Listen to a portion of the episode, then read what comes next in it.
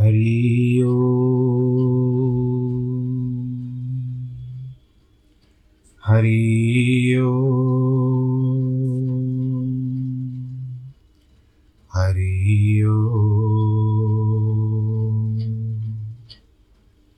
गुरुर्ब्रह्मा गुरुर्विष्णु गुरुर्देवो महेश्वर गुरुर्साक्षात् परब्रह्म तस्मै श्री गुरवे नमः।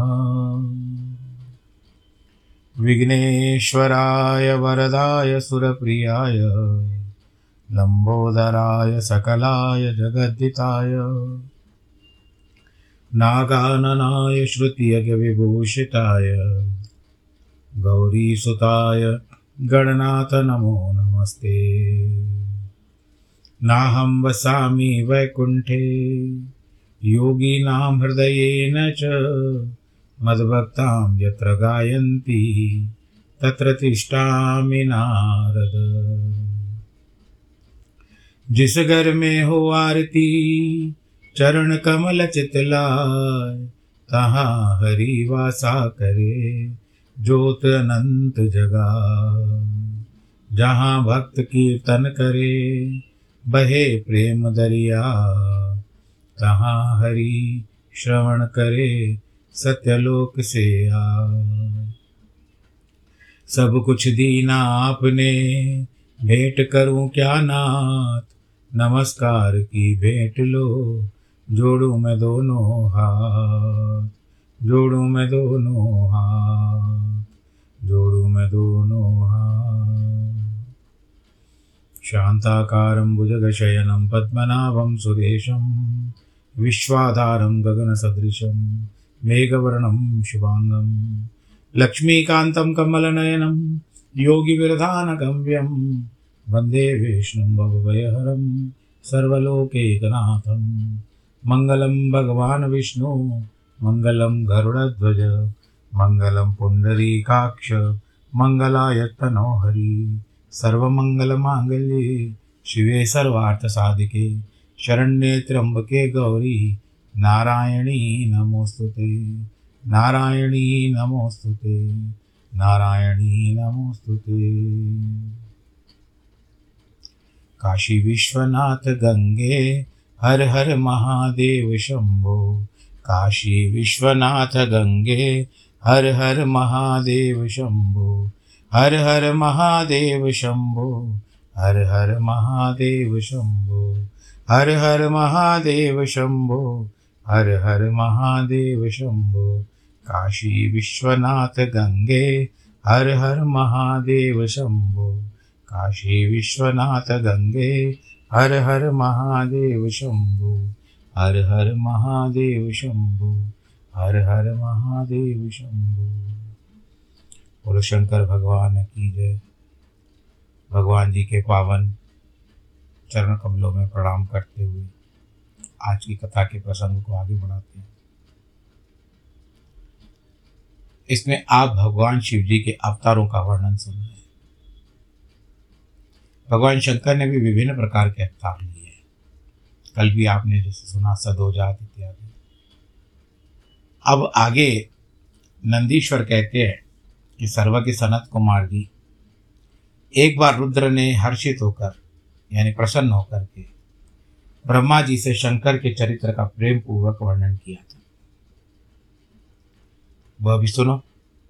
शिव जी ने कहा था, ब्रह्मन, 12 कल्प के 7वें मनवंतर के संपूर्ण लोकों को प्रकाशित करने वाले भगवान कल्पेश्वर जो तुम्हारे प्रपोत्र हैं वैवस्वत मनु के पुत्र होंगे।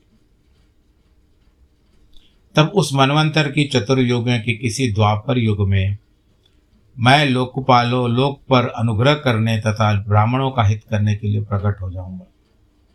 हे ब्राह्मण, युग प्रवृत्ति के अनुसार उस प्रथम चतुर्युगी के प्रथम द्वापर युग में जब प्रभु स्वयं ही व्यास होंगे तब मैं उस कलयुग के अंत में ब्राह्मणों के हितार्थ शिवा सहित श्वेत नामक महामुनि होकर के प्रकट हो जाऊंगा।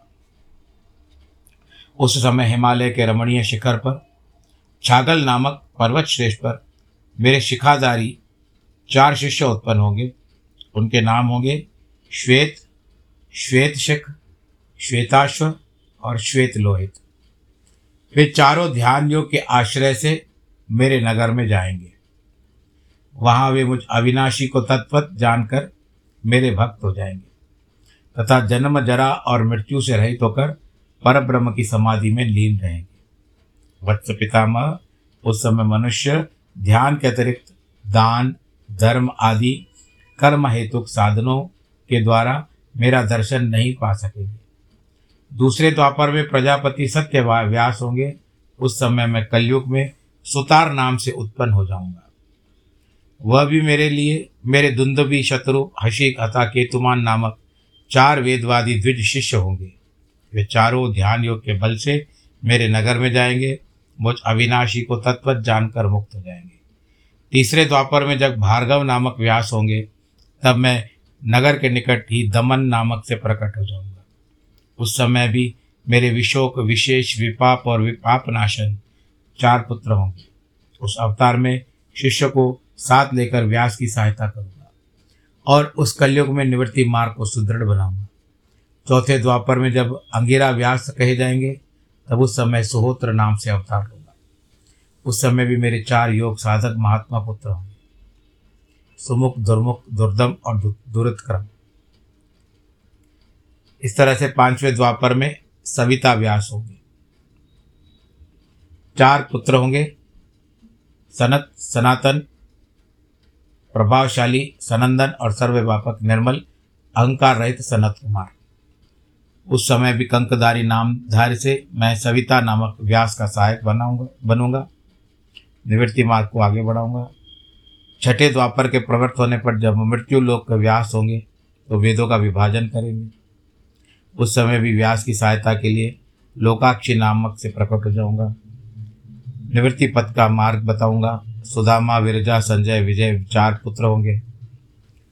इस तरह से 7वें द्वापर की बात आती है। और उसके बाद ये जो सारे बताए जा रहे हैं, भक्तों के उद्धार करने के लिए भगवान जी उतने पुत्र होते हैं, 4। सब बातों में 4-4 बातें ही आती है।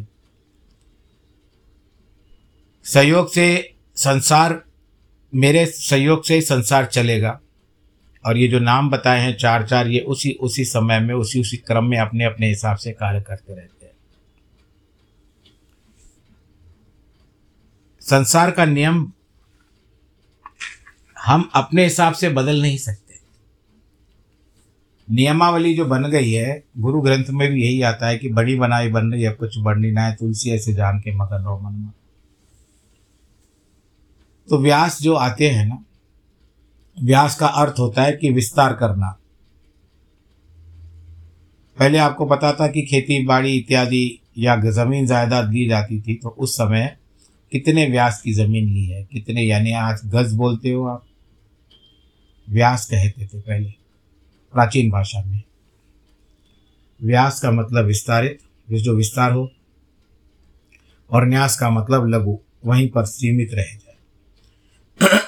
इसके आगे भगवान जी कहते हैं कि 10वें द्वापर में त्रिदामा व्यास होंगे। फिर वे हिमालय के रमणीय शिखर पर्वतों पर जाएंगे। इस तरह से कुल मिलाकर के सभी प्रकार के व्यासों का निर्माण बताया गया है।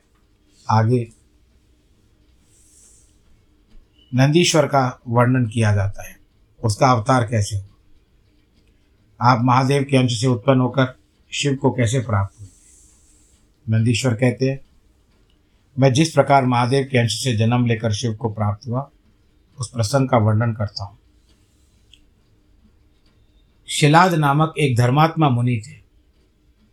पितरों के आदेश से उन्होंने अयोनिच सुवत मृत्युहीन पुत्र की प्राप्ति के लिए तप करके देवेश्वर इंद्र को प्रसन्न किया था, परंतु देवराज इंद्र ने ऐसा पुत्र प्रदान करने में अपने को असमर्थ बताकर सर्वेश्वर महाशक्ति संपन्न महादेव की आराधना करने का उपदेश दिया। तब शिलाद भगवान महादेव को प्रसन्न करने के लिए तप करने लगे। उनके तप से प्रसन्न होकर महादेव वहां पधारे और महासमाधि मग्न शिलाद को थपथपा कर जगाया। तब शिलाद ने शिव का स्तवन किया। और भगवान शिव ने उन्हें वरदान दे दिया ये, और कहते प्रभु पहले मांगते हैं कि प्रभु मैं आपके समान मृत्युहीन आयोनिच पुत्र प्राप्त करना चाहता हूँ जो सामान्यता से न उत्पन्न हो। शिव जी कहते तपोधन विप्र, पूर्व काल में ब्रह्मा जी ने, मुनियों ने तथा बड़े बड़े देवताओं ने मेरे अवतार धारण करने के लिए तपस्या द्वारा मेरी आराधना की थी। इसीलिए मुने, यद्यपि मैं सारे जगत का पिता हूँ फिर भी तुम मेरे पिता बनोगे और मैं तुम्हारा अयोनिज पुत्र बन जाऊँगा। मेरा नाम नंदी होगा। नंदीश्वर कहते मुने, यूँ कहकर कृपालु शंकर ने अपने चरणों में प्रणिपात करके सामने खड़े हुए शिलाद मुनि की को कृपा दृष्टि से देखा। उन्हें ऐसा देश वे उमा सहित वहाँ से अंतर्ध्यान हो गए। महादेव जी के चले जाने के बाद महामुनि शिलाद ने अपने आश्रम में आकर ऋषियों के साथ द्वारा सब वृतांत उनको सुनाया। कुछ समय के बीत जाने के बाद जब यज्ञ वेताओं में श्रेष्ठ मेरे पिताजी यज्ञ करने के लिए यज्ञ क्षेत्र जोत रहे थे, उस समय शंभू की आज्ञा से यज्ञ के पूर्व की ओर उनके शरीर से उत्पन्न हो गया।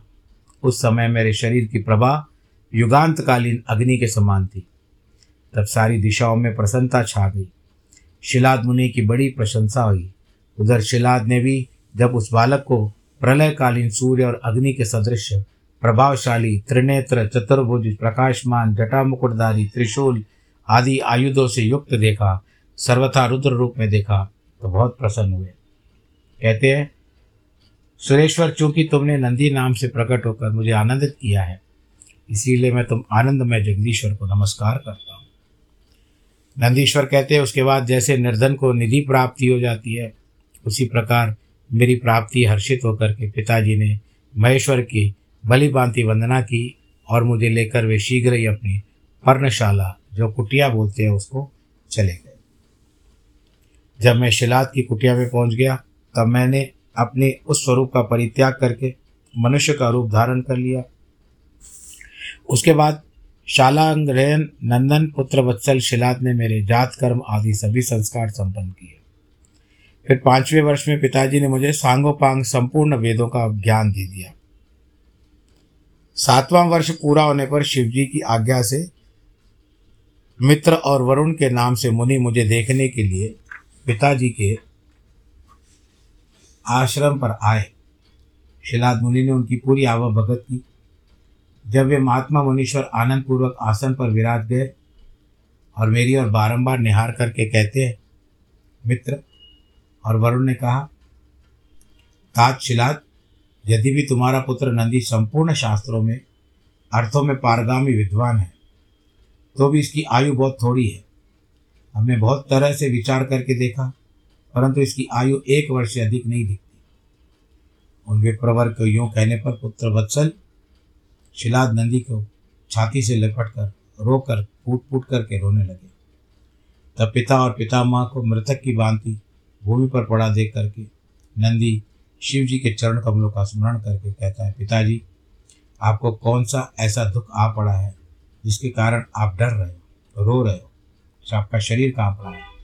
पिता ने कहा, बेटा तुम्हारी अल्पायु के दुख के कारण मैं दुखी हो रहा हूँ, कैसे दूर करो इस कष्ट को। पुत्र ने कहा, पिताजी मैं आपके समान सामने शपथ लेता हूँ, यह बिल्कुल सत्य कह रहा हूँ, चाहे देवता दानव यम काल तथा अन्य प्राणी ये सब के सब मिलकर मुझे मारना चाहे तो भी मेरी बाल्यावस्था में मृत्यु नहीं होगी, इसके लिए आप दुखी मत हो। पर पिता कहते, मेरे प्यारे लाल तुमने ऐसा कौन सा तप किया है। पुत्र ने कहा, तात मैंने न तो तप से मृत्यु को हटाऊंगा और न विद्या से, मैं महादेव जी के भजन से मृत्यु को जीत लूँगा, इसके सिवा और कोई उपाय नहीं। यूँ कह करके पिताजी के चरणों में प्रणाम किया और वन की राह ले ली। वन में जाकर नंदीश्वर कहते हैं कि मैंने एकांत स्थान पे अपने आसन लगाया, उत्तम बुद्धि का आश्रय ले मैं उग्र तप में प्रवृत्त हो गया। बड़े बड़े मुनियों के लिए भी दुष्कर था।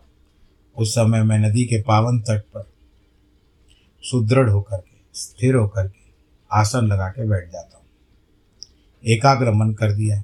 मन को एकाग्र कर दिया। 3 नेत्र 10 भुजा 5 मुख वाले शांति स्वरूप देवादिदेव महादेव का ध्यान करने लगा। जप करने लगा। तब उस जप में मुझे तलीन देकर चंद्रार्ध भूषण परमेश्वर प्रसन्न हो गए और उमा सहित मुझे दर्शन दिया। शिवजी ने कहा, शिलानंदन, तुमने बड़ा उत्तम तप किया है। तुम्हारी इस तपस्या से संतुष्ट होकर मैं तुम्हें वर देने के लिए आया हूँ। बताओ। मैं उनके चरणों में लौट गया, फिर बुढ़ापा और शोक का विनाश करने वाले उनकी स्तुति करने लगा। उन्होंने बड़े प्रेम से मुझे अपने हाथों से उठा लिया और अपना प्यार भरा कृपावत्सल शरीर पर मेरे हाथ घुमाने लगे। मेरे शरीर कहते, वत्स नंदी, उन दोनों प्रेतों को मैंने ही भेजा था। तुम्हें मृत्यु का भय कहाँ है? तुम तो मेरे ही समान हो।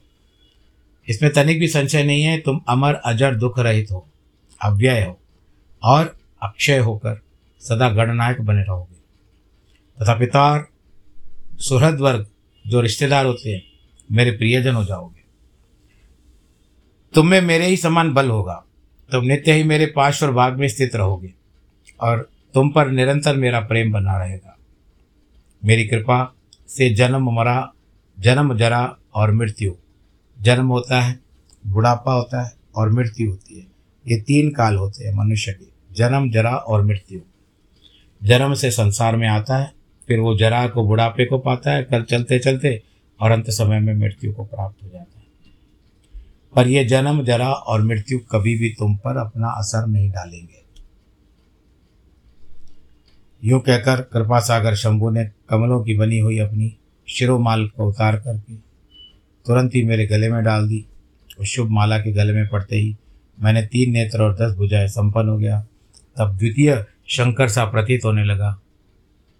शिवजी ने मेरा हाथ पकड़ के कहा, बताओ अब तुम्हें कौन सा उत्तम वर दूं? उस वृकबध्वज ने अपनी जटा से स्थित हार के समान निर्मल जल को हाथ में लेकर, तुम नदी हो जाओ, यूँ कहकर उसे छोड़ दिया। तब वह जल उत्तम ढंग से बहने वाली, स्वच्छ जल से परिपूर्ण, वेगशालिनी, दिव्य रूपा पंच सुंदर नदियों के रूप में परिवर्तित हो गया। उनका नाम है जटोदका, सिरसोता, वृक्षध्वनि, स्वर्णोदक और जम्बू नदी। यह पंचनद शिव के पृष्ठभाग की भांति परम शुभ है। महेश्वर के निकट इनका नाम लेने से परम पावन हो जाता है। जो मनुष्य पंचनद पर जाकर स्नान और जप करके परमेश्वर शिव का पूजन करता है, वह शिव सायुज को प्राप्त होता है, इसमें संशय नहीं है। अव्यय, मैं नंदी का अभिषेक करके इसे गणाध्यक्ष बनाना चाहता हूँ, शंभू जी ने कहा। इस विषय में तुम्हारी क्या राय है? तब उमा कहती है, देवेश, आप नंदी को गणाध्यक्ष पद प्रदान कर सकते हैं, क्योंकि परमेश्वर, ये शिलानंदन मेरे लिए पुत्र सरीका है। शिलानंदन, इसके लिए हे नाथ, यह मुझे भी बहुत प्यारा है। भक्तवत्सल भगवान शंकर ने अपने अतुर बलशाली गणों को बुलाकर उनसे कहा, गणनायक को तुम सब लोग मेरी एक आज्ञा का पालन करो। यह मेरा पुत्र नंदीश्वर सभी गणनायों का अध्यक्ष और गणों का नेता है। इसीलिए तुम सब लोग मिलकर इसका मेरे गणों के अधिपति पद पर प्रेमपूर्वक अभिषेक करो। आज से यह नंदीश्वर तुम लोगों का स्वामी होगा। नंदीश्वर कहते हैं, हे मुने, शंकर जी के इस कथन से सभी गणनायकों ने एवमस्तु कहा और मुझे स्वीकार कर लिया और वे सामग्री जुटाने में लग गए। फिर देवताओं और मुनियों ने मिलकर मेरा अभिषेक किया। उसके बाद मरुतों की मनोहारिणी दिव्य कन्या सुयशा से मेरा ब्याह करवा दिया। उस समय मुझे बहुत सी दिव्य वस्तुएं मिली। महामुने, इस प्रकार विवाह करके मैंने अपनी उस पत्नी के साथ शंभू, शिवा, ब्रह्मा और श्री हरि के चरणों में प्रणाम किया। तब त्रिलोकेश्वर भक्तवत्सल भगवान शिव पत्नी सहित मुझको प्रेम पूर्वक कहते हैं, हे सत्पुत्र, ये तुम्हारी प्रिया सुयशा और तुम मेरी बात ध्यान से सुनो। तुम मुझे परम प्रिय हो, अतः मैं स्नेहपूर्वक तुमसे मनोवांछित वर प्रदान करूँगा। हे गणेश्वर, नंदीश, देवी पार्वती सहित मैं तुम पर सदा संतुष्ट हूँ। इसीलिए वत्स, तुम मेरा उपाय वचन श्रवण करो। तुम मेरे अटूट प्रेमी हो, विशिष्ट परम ऐश्वर्य संपन्न, महायोगी, महान धनुर्धारी, अजय, मतलब जिसको कोई जीत नहीं सकता है, सबको जीतने वाले, महाबली और सदा पूज्य हो जाओगे। जहाँ मैं रहूँगा वहीं तुम्हारी स्थिति होगी, जहाँ तुम रहोगे वहाँ पर मैं भी रहूँगा। यही दशा तुम्हारे पिता और पितामह की भी होगी। पुत्र, तुम्हारे ये महाबली पद का पिता परम ऐश्वर्यशाली मेरे भक्त और गणाध्यक्ष होंगे। बस यही नियम तुम्हारे पितामह पर भी लागू होंगे। अंत में तुम सब लोग मुझसे वरदान पा करके मेरा सानिध्य प्राप्त करोगे। ऐसा भगवान जी ने वरदान दिया। नंदीश्वर जी कहते हैं, मुने उसके बाद माँ भागा उमा देवी वर देने के लिए उत्सुक हुई। नंदी से कहती है, बेटा तू मुझसे भी वर मांग ले, मैं तेरी सारी अभिष्ट कामनाओं पूर्ण कर दूंगी। तब देवी के वचन को सुनकर मैंने हाथ जोड़ करके कहा, देवी आपके चरणों में मेरा सदा उत्तम, आपके चरणों में मेरी सदा ही उत्तम भक्ति बनी रहे। मेरी याचना सुनकर के देवी ने कहा, एवं अस्तु, ऐसा ही होगा। फिर शिवा नंदी को प्रियतमा पत्नी सुयशा से बोली। देवी ने कहा मेरी पत्नी को कि हे वत्से, तुम भी अपना अभिष्ट वर ग्रहण करो। तुम्हारे 3 नेत्र होंगे, तुम जन बंधन से छूट जाओगी, पुत्र पौत्रों से संपन्न रहोगी, तुम्हारी मुझ में और अपने स्वामी में अटल भक्ति बनी रहेगी। नंदीश्वर कहते, मुने उसके बाद शिव जी की आज्ञा से परम प्रसन्न हुए। ब्रह्मा, विष्णु तथा समस्त देवतागणों ने भी प्रेम पूर्वक दोनों को वरदान दिए। उसके बाद परमेश्वर शिव कुटुंब सहित मुझे अपनाकर तथा उमा सहित वृक्ष पर आरूढ़ होकर संबंधियों एवं बांधवों के साथ अपने निवास स्थान को चले गए। तब वहाँ उपस्थित विष्णु आदि समस्त देवता मेरी प्रशंसा तथा शिव शिवा की स्तुति करते अपने अपने धाम को चले गए। वत्स, इस प्रकार मैंने तुमसे अपने अवतारों का वर्णन किया है। महामुने, यह मनुष्यों के लिए सदा ही आनंददायक है, शिव भक्ति का वर्धक है और श्रद्धालु मानव भक्ति भाव चित्त से मुझको नंदी को इस जन्म में वर प्राप्ति, अभिषेक और विवाह के वृत्तांत को सुनेगा, वह दूसरों को सुनाएगा तथा पढ़ेगा या दूसरों को पढ़ाएगा। वह इस लोक में संपूर्ण सुखों को भोग कर अंत में परम गति को प्राप्त होगा। बोलो शंकर भगवान की जय। तो इस तरह से ये सारा वर्णन जो था नंदी का, जो जन्म हुआ है भगवान शंकर जी, जिसको हम लोग वृषभ भी कहते हैं, उसके बारे में आप लोगों ने सुना। अध्याय अभी क्या छोटे छोटे हो रहे हैं और समय भी थोड़ा सा कम मिल रहा है, तो जब तक ये पूरे अध्याय अपने हिसाब से सुनियोजित नहीं हो जाते और सूचीबद्ध नहीं हो जाते, अच्छी तरह से थोड़ा विस्तारित नहीं हो जाते हैं, तब तक कथा का समय ऐसे ही रहेगा कि 25 मिनट 5 मिनट का अभाव हो जाता है, यानी पूरी 30 मिनट की कथा नहीं हो पा रही है। मैं भी समझ रहा हूँ, पर यदि अध्याय को आरंभ करेंगे तो फिर ये 35 मिनट तक जा सकती है कथा। तो इसके लिए कथा के प्रसंग को हम आज यहीं पर विश्राम देते हैं। पर मुझे आपसे यह अपेक्षा है कि आप जो भी सुनते हो उसका मनन भी किया करो, क्योंकि मनन करने से ही कथा का फल प्राप्त होता है। ऐसे इस कान से सुना, वैसे तो अभी आप दोनों कानों से सुन रहे हो क्योंकि आपके कानों पर हेडफोन लगे हुए हैं, तो दोनों कानों से सुना हुआ है। वैसे कहते हैं कि इस कान से सुना और उस कान से निकाल दिया, वो तो खैर नहीं हो पाएगा क्योंकि आपके दोनों कानों में मेरी जो ध्वनि जा रही है, एक बार ध्यान लगा के सुनो, जा रही है ना मेरी ध्वनि? हाँ जी, बिल्कुल जा रही है। तो उसके अनुरूप आपको कथा सुननी है। कथा का अनुसरण करना ही कथा का फल प्राप्त होता है कि कथा में क्या बताया गया। ठीक है, कुछ कुछ शब्द ऐसे हो जाते हैं, विचार, कि कहीं पर ज्ञान बहुत आ जाता है तो उसको समझने में कठिनाई होती है, परंतु ये शास्त्र है, सदैव सत्य पर रहते हैं और ये अडिग नहीं होते। इसके लिए हमको भी उन पर ही विचार करना चाहिए। भगवान भोलेनाथ तो सबके साथ हैं, सबको अपने संस्कारों में रखेंगे, आशीर्वाद से रखेंगे, आपके बच्चों को भी आशीर्वाद प्रदान करेंगे। ऐसी हमारी निष्ठा, आस्था, विश्वास रखना चाहिए। बड़ा एक ही शब्द है, भरोसा। वैसे भी कहा जाता है ना, किसके ऊपर भरोसा नहीं है, पर मुझे अपने प्रभु के ऊपर भरोसा है। तुम ही मेरे भगवान, मुझको तेरा सहारा, कहीं छूट जाए ना दामन तुम्हारा। तो भगवान जी, आप हमसे दामन न छुड़ाना, न हम छोड़ने की चेष्टा करेंगे, हम पकड़े रहेंगे, आप आशीर्वाद करते रहिएगा। जिनके जन्मदिन और वैवाहिक वर्षगांठ है, बधाई हो, नमो नारायण।